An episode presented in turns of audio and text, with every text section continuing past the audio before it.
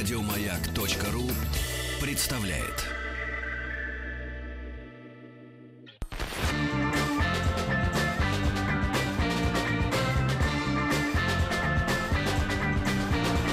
Сергей Стиллавин и его друзья. На маяке. Друзья мои, ну что же, сегодня у нас вторник. Я рад приветствовать в нашей студии Галину Викторовну Якушеву. Галина Викторовна, доброе утро. Доброе утро. А я пользуюсь случаем приветствовать вас не только от своего имени, но и от имени своих студентов. Студенты одного из вузов, где я преподаю, сейчас я говорю о высшем театральном училище имени Щепкина, сказали о том, что они большие поклонники вашей передачи, просили меня передать вам, что они были бы рады увидеть вас и ваших друзей у себя в гостях. Они хотели бы вас расспросить, как дошли вы до жизни такой, ну, это шутка, то есть каким образом вы пришли к данному виду деятельности, который мои студенты считают у вас очень успешным. Ну, возможно, задать вам вопросы. Все-таки какое-то родство есть между тем, что делаете вы, и между тем, что ждет будущих актеров. Так что я передаю привет и такую просьбу. А передайте им, пожалуйста, что я тоже остаюсь вечно будущим актером. Вот.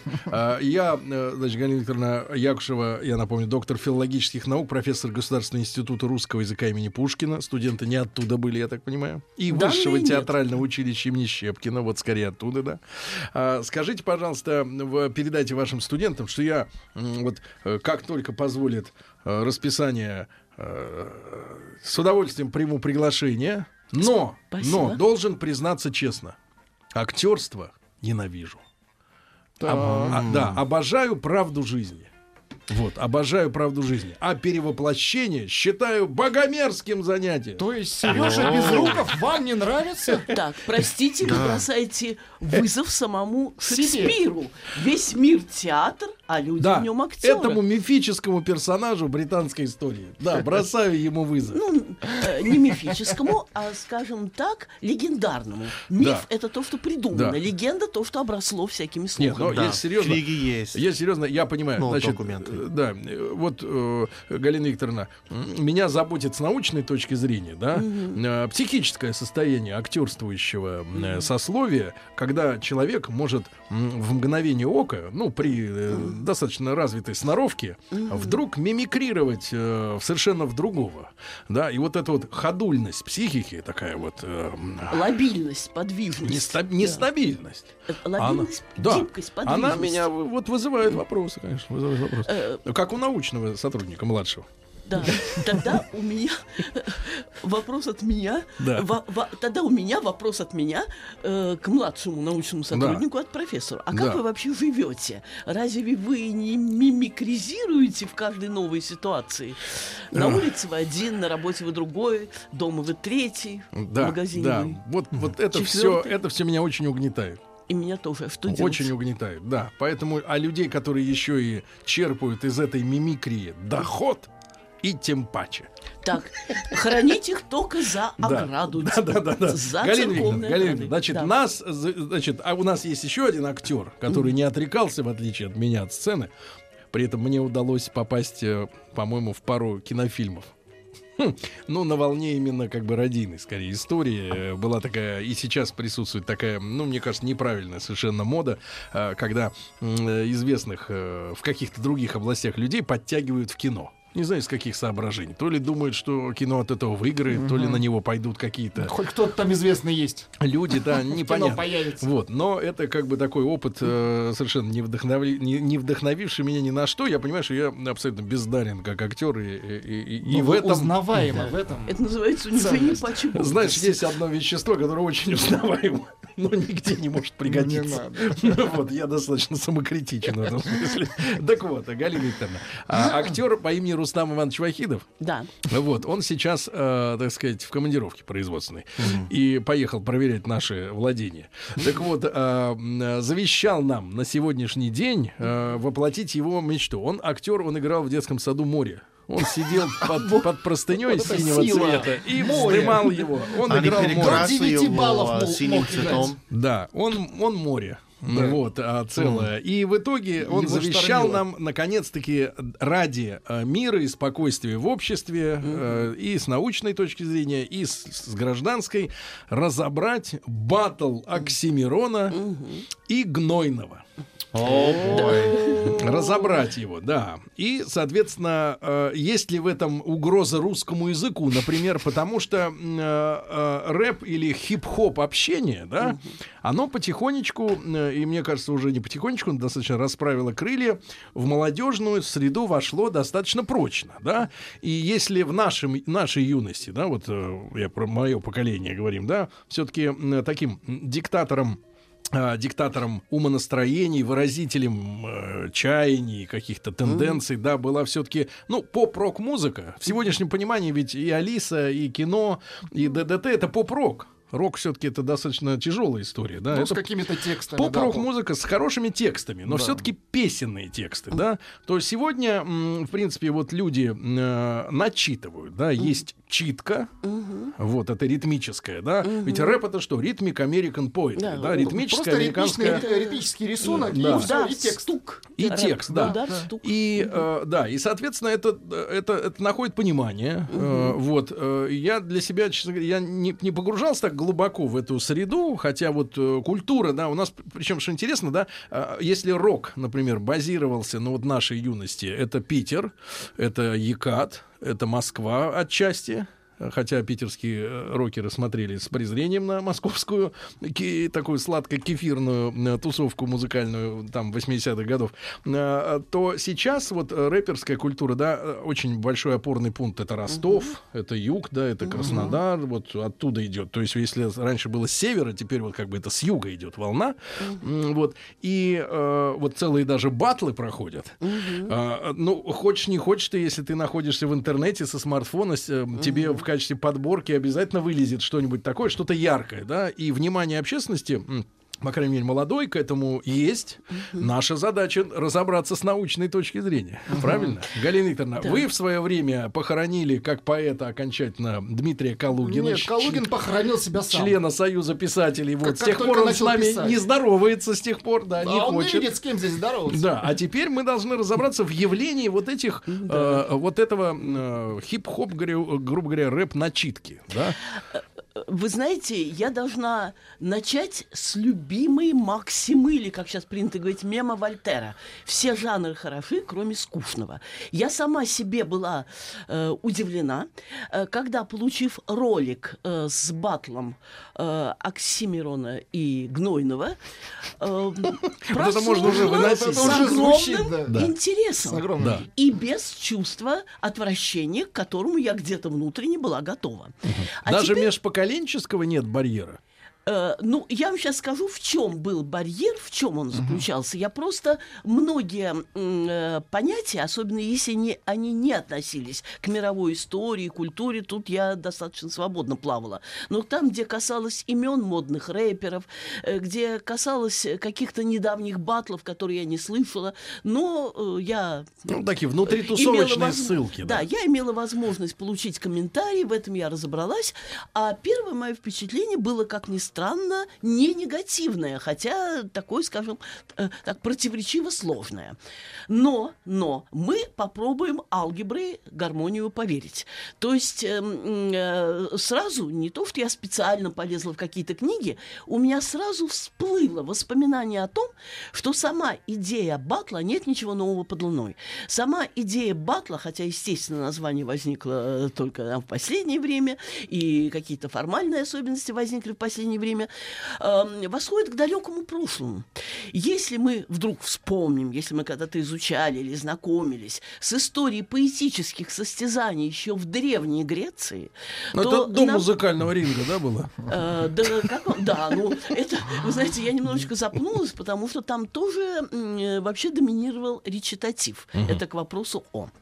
И если более-менее образованный человек вспомнит переводы из античной лирики Викентия Вересаева, к сожалению, у нас полузабытого даже филологами, очень умного, тонкого писателя, блестящего переводчика и так далее, у него сразу в голове возникнут строки из поэтического состязания двух поэтов. Это женщина-поэтесса Сапфо или Сапфо, которые приписывают истоки лесбийской любви. А вы никогда об этом не слышали? Подождите, рассказ интересный. Ну, ладно, да. И ее современника и земляка Алкея, которому не столь в жесткой форме приписывают гомосексуальные страсти, но намекают на то, что всему прочему он предпочитал там мужское застолье, там что-нибудь тоже в теме дня звучало. Охоту, лучше борщ и так вкусный. Далее, и так далее. Но к чему я веду? Я сейчас не буду заниматься опровержением или доказательством той утвердившейся в культурном сознании мира молвы, которая приписывает именно Сапфо начало истории лесбийской любви. Дело в том, что и Сапфо, и Алкей жили на острове Лесбос, но там были у них свои катаклизмы на этом острове. Дело в том, что... Топором ходил нечасто. Да, хорошо, что вы сказали про паром. Просто там была гражданская война между аристократами, демократами, победили демократы. Сапфо осталась без не только знатности, но и без имущества и открыла школу для девушек. У нее очень много стихов, посвященных красоте девушек. То есть она вынуждена была работать пойти. Вот именно, именно. С тем материалом, что было. Друзья, но если мы учтем, что у Сапфо целый ряд стихов посвящен дочери Клеопе, и если мы учтем, что легенда приписывает ей смерть, самоубийство от несчастной, неразделенной любви к юноше, то вопрос о лесбийской любви можно считать в какой-то мере, да, в какой-то мере может быть так накрученным из-за того, что она как не содержательница, неудачное слово, руководительница школы для девушек действительно посвящала очень много стихов красоте подруг. Это в скобках. Так вот, возвращаясь к поэтическому состязанию. В поэтическом состязании берет слово, причем я обращаю внимание, в этом поэтическом состязании мы видим, конечно, еще в древний период со стороны двух аристократов, потому что хоть и разгромленными, но все-таки аристократами из таких знатных образованных семей были и Сапфо, и Алкей, но мы видим уже начатки вот такого рода, скажем так, не брейн-ринга, а поэзо-ринга, но с проекциями на личность. Конечно, мы все это видим в таком гротескно. Вы имеете в виду уже обсуждаемую тему? Я имею в виду уже обсуждаемую тему. Ну, там не то, что гротеск. Там, так сказать, не знаю, как у людей кулаки держались внизу. Там, в принципе, друзья, надо... Да, везде есть свой словесный этикет. И то, что принято, и то, что не принято. То есть в современном... С учетом современного такого словесного, словарного этикета, с учетом молодежного сленга, они говорят друг другу то, что, в общем, как греки. Не выглядит. Как греки. Нет, вот я хочу сказать, да, греки говорили на другом этапе развития цивилизации. Конечно, если он был вообще. Первое слово взял Алкей. «О Сапфо фиалко кудре, многое сказал бы я тебе, но здесь слишком много народу». Галина Викторовна читает по памяти, дорогие товарищи. На минуточку. Для тех, кто не с нами. Физически. Отвечает, я читаю по памяти, может быть, какое-то слово я заменяю другим, но за смысл я ручаюсь. Ответ Сапфо. «О, Алкей, отважный и дерзкий, если бы мысли твои были благородны, то ты бы не постеснялся и народа». То есть тут намек то ли на какой-то флирт, то ли на начало какого-то недозволенного общения и обмен такого рода тонкими ироничными уколами. Но, друзья мои, идем дальше, перешагиваем через горы, через расстояние. Насчет гор не буду вас уверять, но через временные расстояния, безусловно. А вот товарищи тут же подсуетились. Говорят, что Евтушенко и Вознесенский, они разве не находились в таком противостоянии поэтическом друг с другом? Конечно. Конкурентная борьба, да? Конечно, но помимо есть конкурентная борьба, она всегда бывает между поэтами. Простите, а Есенин и Маяковский. Я сразу знаю. Вот сегодня, кстати, день рождения товарища Есенина. Да. Вот символично, что мы сегодня говорим о Гнойном. Символично. И мне, вы знаете, я уверена в том, что ничего дурного не думал Слава КПСС, когда упомянул в своем батле графоманию Бродского и говную лирику Есенина. Да, ну, я думаю, это он хотел выразиться как можно более сочно. Но, друзья, у нас перевалочный пункт в эпохе Возрождения. Я долгое время не могла понять, в чем секрет необычайного успеха романа «Гаргантюа и Пантагрюэль». Да. Успех был настолько велик... В свое время. Да, конечно. Что при том, что книгопечатание возникло сравнительно недавно, где-то там 1478 год, Иоганн Гутенберг, а тут середина XVI века и чуть ли не 11 переизданий, даже не середина, немного раньше. Чуть ли не 11 переизданий за год. Колеблется треножник католической церкви. А в то же время были произведения такого же жанра? Так вот я к чему веду. Я веду к тому, что когда я прочла комментарий к этому произведению, я поняла, что острая его злободневность, словесная раскованность, дерзость, свободолюбие... Это все выражалось и в сюжетах, и в слове. Я кусочек сейчас зачитаю. Да. И в сюжетах, и в слове. Именно это настолько соответствовало дерзкой, по-своему карнавально-разрушительной эпохе Возрождения, что Рабле получил тот отклик у современников, который мы изучаем как некий этап развития литературы и культуры в целом, но понять душой не можем, потому что не в том контексте. Мы живем не в том контексте, но мы должны просто его учитывать. Вот, к примеру, я тут зачитаю кусочек из описания диспута. Во времена, не только во времена позднего Средневековья и раннего Возрождения, и до, и после, как мы видим, и в древности существовали вот такого рода открытые диспуты, которые, сейчас мы называем это батлами, сейчас это показывают с помощью электронной техники, но в принципе на самую широкую, на самую широкую аудиторию.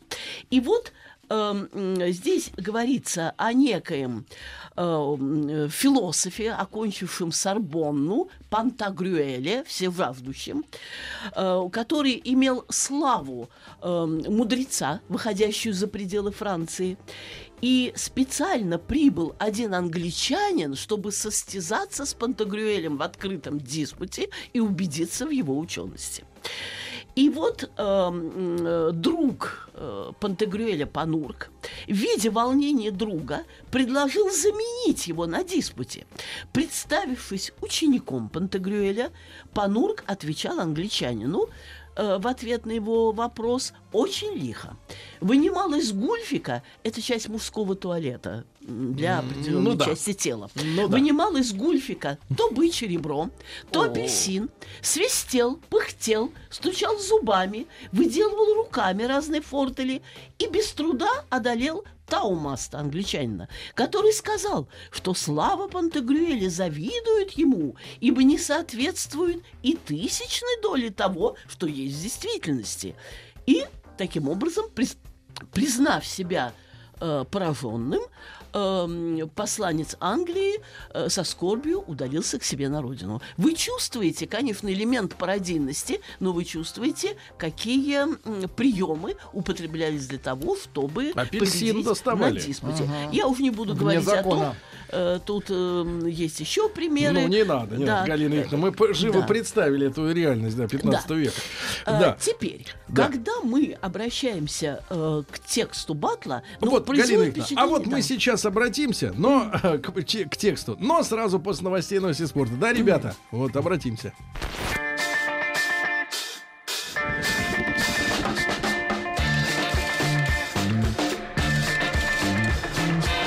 Сергей Стиллавин и его друзья на Маяке. событие. Так, друзья мои, сегодня эпохальное событие. Мы, можно сказать, разбираемся с новым явлением в культуре, да? Искусство. Культура, она ведь никак не получает мандат в Минкульте. Мандат не все могут получить. Да, по поводу Минкульта. Вы, наверное... Не будем по поводу Минкульта, Галина Викторовна, не будем. Почему же не будем? Не будем так жирно мазать этой краской все вокруг. Вот, значит, друзья мои, сегодня доктор филологических наук, профессор Государственного института русского языка. Вы острый на язык имени Пушкина, высшего театрального училища имени Щепкина. Так что ты, Владик, с Галиной Викторовной поаккуратнее. Не вбрасывай так случайные какие-то вещи. Я же к слову сказал. Галина Викторовна Якушева. И сегодня вот... Батл, то есть битва, да, по-нашему. Да, битва, да. Кстати, непонятно, зачем вам слово батл, если битва по длине примерно столько же занимает, и люди, в принципе, соревнуются в красноречии на русском все-таки языке, да? Ну, на это я отвечу следующее. Смешение различных стилей, различных языков, так называемый макаронический стиль, известен еще тоже со времен античности. Он очень был популярен в эпоху Возрождения, создавал такой карнавальный эффект, дошел и до нашего постмодернистского времени. И вот вам пример классический, вполне пример классический, поэта признанного, серьезного. Я имею в виду Иосифа Бродского. У него, например, есть поэма «Два часа в резервуаре». Ну, она имеет антифашистскую направленность, я не буду сейчас подробно о ней рассказывать. И там есть такие строки. «Ich bin антифашист и антифауст. Их либе жизнь и ненавижу хаос». И так далее. Вот это сочетание русского и немецкого языков, а также сочетание стилей, это мировой литературе известно. Это форма такой карнавальной бравады, эпатажа, привлечения внимания, все так. Но если мы еще обратимся к нашему постмодернистскому времени игровому, я еще раз напомню о том, о чем знают все. Йозеф Хёйзинга, нидерландский философ, уже объяснил, что человек неразумный, не homo sapiens, а человек homo ludens, человек играющий. И вот это его прозрение, сделанное еще в первой половине 20 века, сейчас осуществляется. Эпоха постмодернизма, действительно, эпоха игры со смыслами, со словом, с авторитетами, с традициями. Когда наиграются-то, Галина Викторовна? Да, вопрос ко мне. Вы знаете, я пока еще не дельфийский оракул, даже не Кассандра. Периоды, они обычно... Какой продолжительность имеют? У меня, скажем так... опыт чисто академически подсказывает, ничего страшного нет. То есть и во времена Рабле кто-то писал как Рабле, а кто-то писал как Пьер Рансар, который создал вместе со своими друзьями, единомышленниками, поэтами и критиками группы Плеяда. 7 человек входили в это созвездие поэтов. Создали чистый, красивый, изысканный французский язык. Другое дело, чтобы не было засилья и привилегий, и приоритета такого тотального у какого-то одного из направлений искусства. Так. Когда будут развиваться разные направления искусства, разумеется, в ситуации критики, спора, диспута будет побеждать, я уверена, то, что наиболее отвечает эстетическому вкусу эпохи. Эстетический вкус эпохи, естественно, меняется. Сейчас в эпоху, скажем так, пренебрежения к авторитетам, к эпохе определенной такой нравственной размытости, определенной резиньяции, отказа. Конечно, Галина Викторовна, масса требует, творческая масса наших слушателей требует оксимирона, так сказать, и его оппонента изучать. Да, Так, на это я отвечу следующим образом.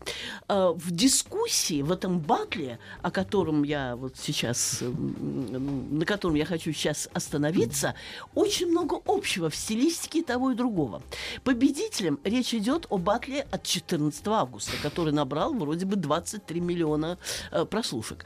Принципы. Да, победил Гнойный. Хотя это вопрос, конечно. Хотя я бы пальму первенства... Кто судьи? А судьи кто? Ну, там были судьи из... Там 4 или 5 судей, я просто не запомнила их имена, а в стенограмме не указано. Я вам скажу следующее. Я понимаю тех, кто слушал их и отдал преимущество Гнойному. Во-первых, у него, помимо новизны, все-таки к Оксимирону уже привыкли. На него работала новизна, на него работала в определенной мере харизма, натиск. Черные очки, его такой стакан. Звуковой горловой натиск и эффект последнего слова. Он отвечал. А последнее слово, 17 мгновений весны, вы, конечно, все помните, конечно. Запоминается с наибольшей силой. Но талантливее, изобретательнее, художественно интереснее был... Это вы на полном серьезе сейчас говорите. А? Это вы серьезно сейчас говорите про художественный интерес. Да, вы знаете... Я комментирую. Да, насколько это можно считать искусством. Я понимаю. Нет, мы не осуждаем. Друзья мои, то, что волнует, то, что задевает многих, это может уйти в прошлое, а может остаться, и не всегда современники могут оценить это вполне адекватно. Я вспоминаю, как Бальзака, его высоколобые, не читающие, а высоколобые современники считали бульварным писателем. Он дважды подавал свою кандидатуру во французскую академию, и ему 2 раза отказывали, как бульварному писателю, который писал свои детективы из современной жизни, а-ля Дарья Донцова, я не знаю, опять-таки, что скажет будущее. Печатал это в газете по частям. А сейчас мы его изучаем как классика. Не подумайте, что я пытаюсь сакрализировать, сделать святыми эти тексты. Раз они задевают и волнуют, и я изначально где-то на имплицитном, скрытном уровне настроенная негативно, тем не менее с интересом все это слушала, с гораздо большим интересом, чем иногда бесчисленные компиляции. И скажу сразу, что, значит, стилистика, в принципе, одинаковая у того и другого. Это такой в широком плане макаронический стиль. Какой? Я уже только что говорила о макароническом стиле, который возник еще где-то там, даже не в среднем, а в античном. Не путать с президентом Макароном. Нет, я же сказала, когда смешивается русский и иной язык, но имеется в виду не только это. Макаронический стиль, он смешивает разные стилевые пласты, и в этом есть своя изюминка. Тут смешиваются и языки, и языковые пласты, и смешивается цензурная и нецензурная лексика. Я должна сказать, что нецензурную лексику, строго говоря, допускал только Гнойный. У него было ее слишком много, значит, видимо, ему не хватало выражений столь же убойных, но без того, что без конца начиналось на букву «Х» и изменяется в стенограмме многоточием. Я даже на слух почувствовала, что с этим у него перебор. Значит, то есть был дефицит. Значит, слов. Не хватало других средств. Я вам говорю, что в этом диспуте мне показался богаче и интереснее Оксимирон. Языку. Да. Ну, вы знаете, теперь по поводу языка. Поскольку этот баттл сводился к тому, чтобы доказать, кто круче, и Оксимирон доказывал, что все он придумал, он проложил пути, Гнойный всего лишь пользуется его достижениями и с некоторой натугой, подолгу, только по полугоду. Паразитически. Ну, не паразитически, я бы сказала на теле хозяина. Я бы сказала так, не паразитически, а эпигонски. По проторенной дорожке. Да, это другое. Паразит тот, кто сосет твою кровь. Эпигон тот, кто просто идет по проложенному тобой пути. Эпигонски, продолжая его достижения, и вымучивая из себя, я сразу вспоминаю насмешки Пушкина над теми, кто над экспромтами неделями сидит, я не знаю, как это на самом деле, но он высмеивает Гнойного за то, что тот по 4-5-6 месяцев вымучивает свои батлы, а у него все рождается за 2-3 недели и так далее. Допускаю эту возможность.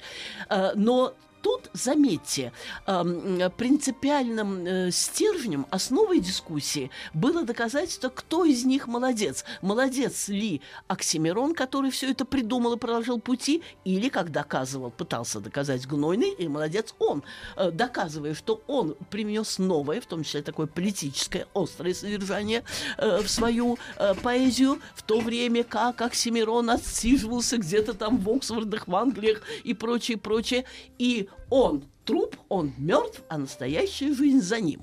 Но для слушателя, подобного мне, они действительно работали в одном плане, поэтому они часто друг другу так незаметно, но в то же время, раз я увидела, значит, заметно улыбались, в конце были, пожали друг другу руки, и, в общем, видно было, что они относятся к этому как к форме интеллектуальной игры. А по поводу смешения стилей, я совсем не хочу сказать, что это хорошо и правильно, но это знак нашего времени. Смешение стилей в одежде, в поведении, смешение нравственных понятий. Отказ от всего устоявшегося. Мы вот с Владиком Староверы, мы не смешиваем. И тот... Тот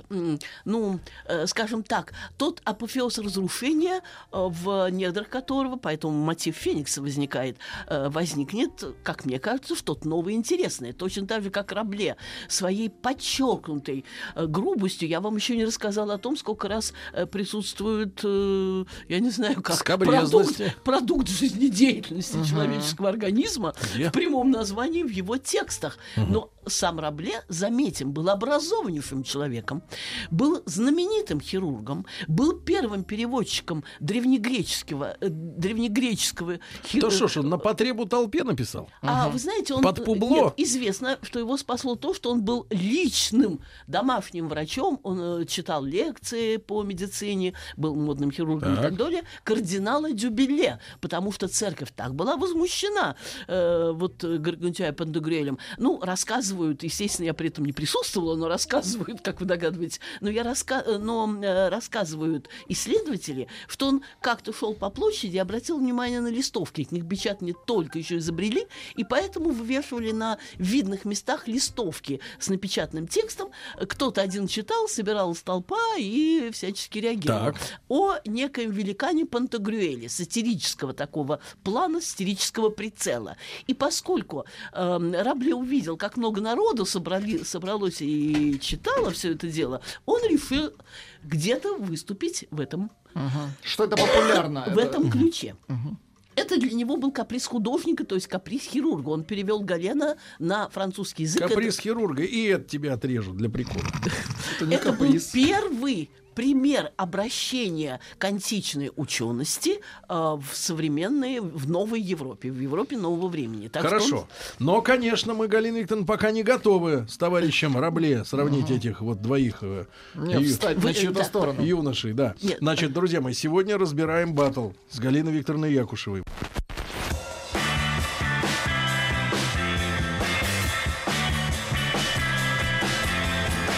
Сергей Стиллавин и его друзья на Маяке. Галина Викторовна, есть, конечно, люди, которые вам рукоплещут. Так. Рукоплещут, что типа разложили. А вот есть и такие мнения. Блин, больше суждать через П. Суждать нечего. У шлепков каких-то обсуждаете. Вот, у шлепков. Вадик пишет, да. Или, например... Значит, вот Дима пишет: матершину для малолетних дебилов обсуждают на федеральном радио. Значит, Дмитрий, 38 лет. Как вы парируете вот эти вот? Относительно матершины, да. Но мы анализируем их идиотизм, чтобы улучшать качество диалога в стране. Качество батлов, да? Да.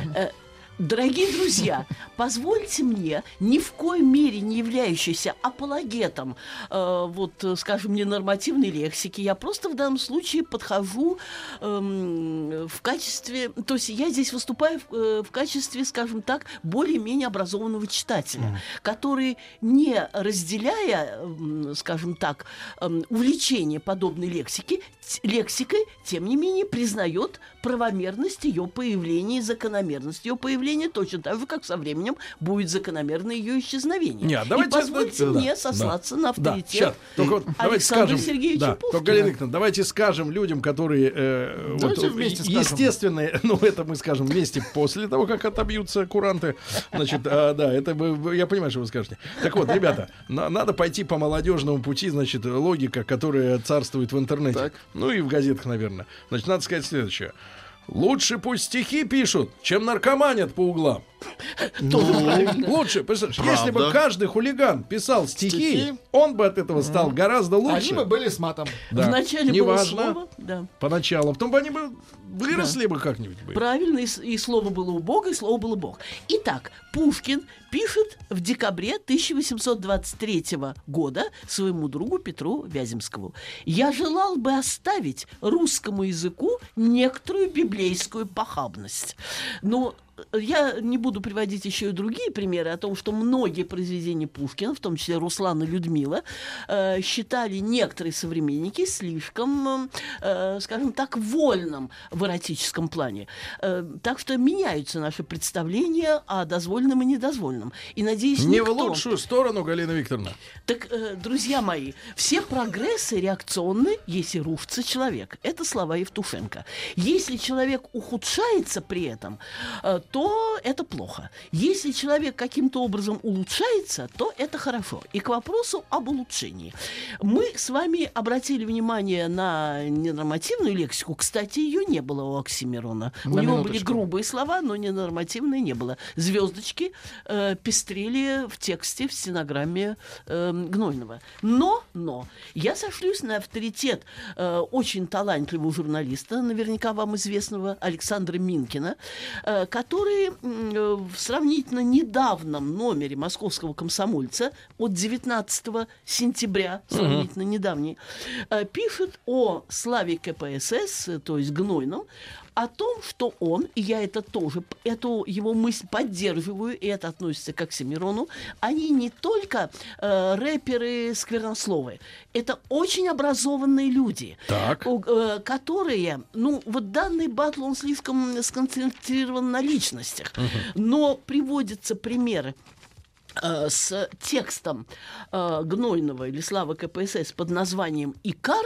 Это приводит текст Минкин в своей статье. Так. И здесь нет... Прямо в газете? Здесь, да, прямо в газете. И без звездочек, может быть, процитируем? Здесь нет ни одного нецензурного слова. Ни одного? Ни одного. Я к чему веду? Не будем фокусироваться на нецензурных словах. Поверим. Нецензурных слов не было у Оксимирона, и, может быть, в будущем, когда Гнойный, Слава КПСС побольше подготовится, и у него не появится необходимость обязательно прибегать к такому запрещенному ударному способу. Но я вслед за Минкиным, и одновременно с ним, обращу внимание на то, что целиком их тексты понятны тем, кто достаточно хорошо образован и владеет достаточно широкой информацией и в мировой литературе, и в мировой истории, и в мировой мифологии, и так далее, и так далее. Вот как раз данный батл, которого более всего смотрели, он требует еще знания тусовочных каких-то моментов.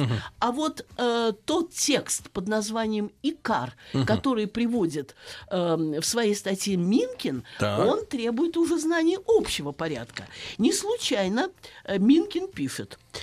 Называется текст «Икар». Помните, может быть, парня, который улетел к Солнцу задолго до Гагарина?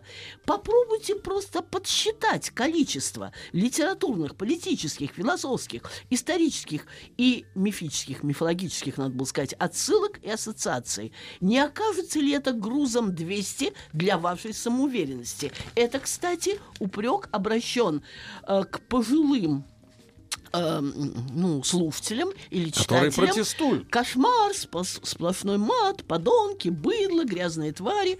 Итак, не окажется ли это грузом 200, мы знаем, то есть убийственным, смертельным для вашей самоуверенности. И действительно, я все читать не буду. Не надо, у нас буквально 15 секунд. 15 секунд. Злое небо Вавилона, свинцовая крышка гроба, король всех скоморохов, кровь льется, как газировка. От Фалеса к Пармениду, от Дугина к Кургиняну, к какому именно. Мы строим лестницу в небо, но впустит ли обезьяну? Жестокий пир Валтасара, где эго взойдет на дыбу, на жизнь, на то и сансара. Или сансара, бусидо.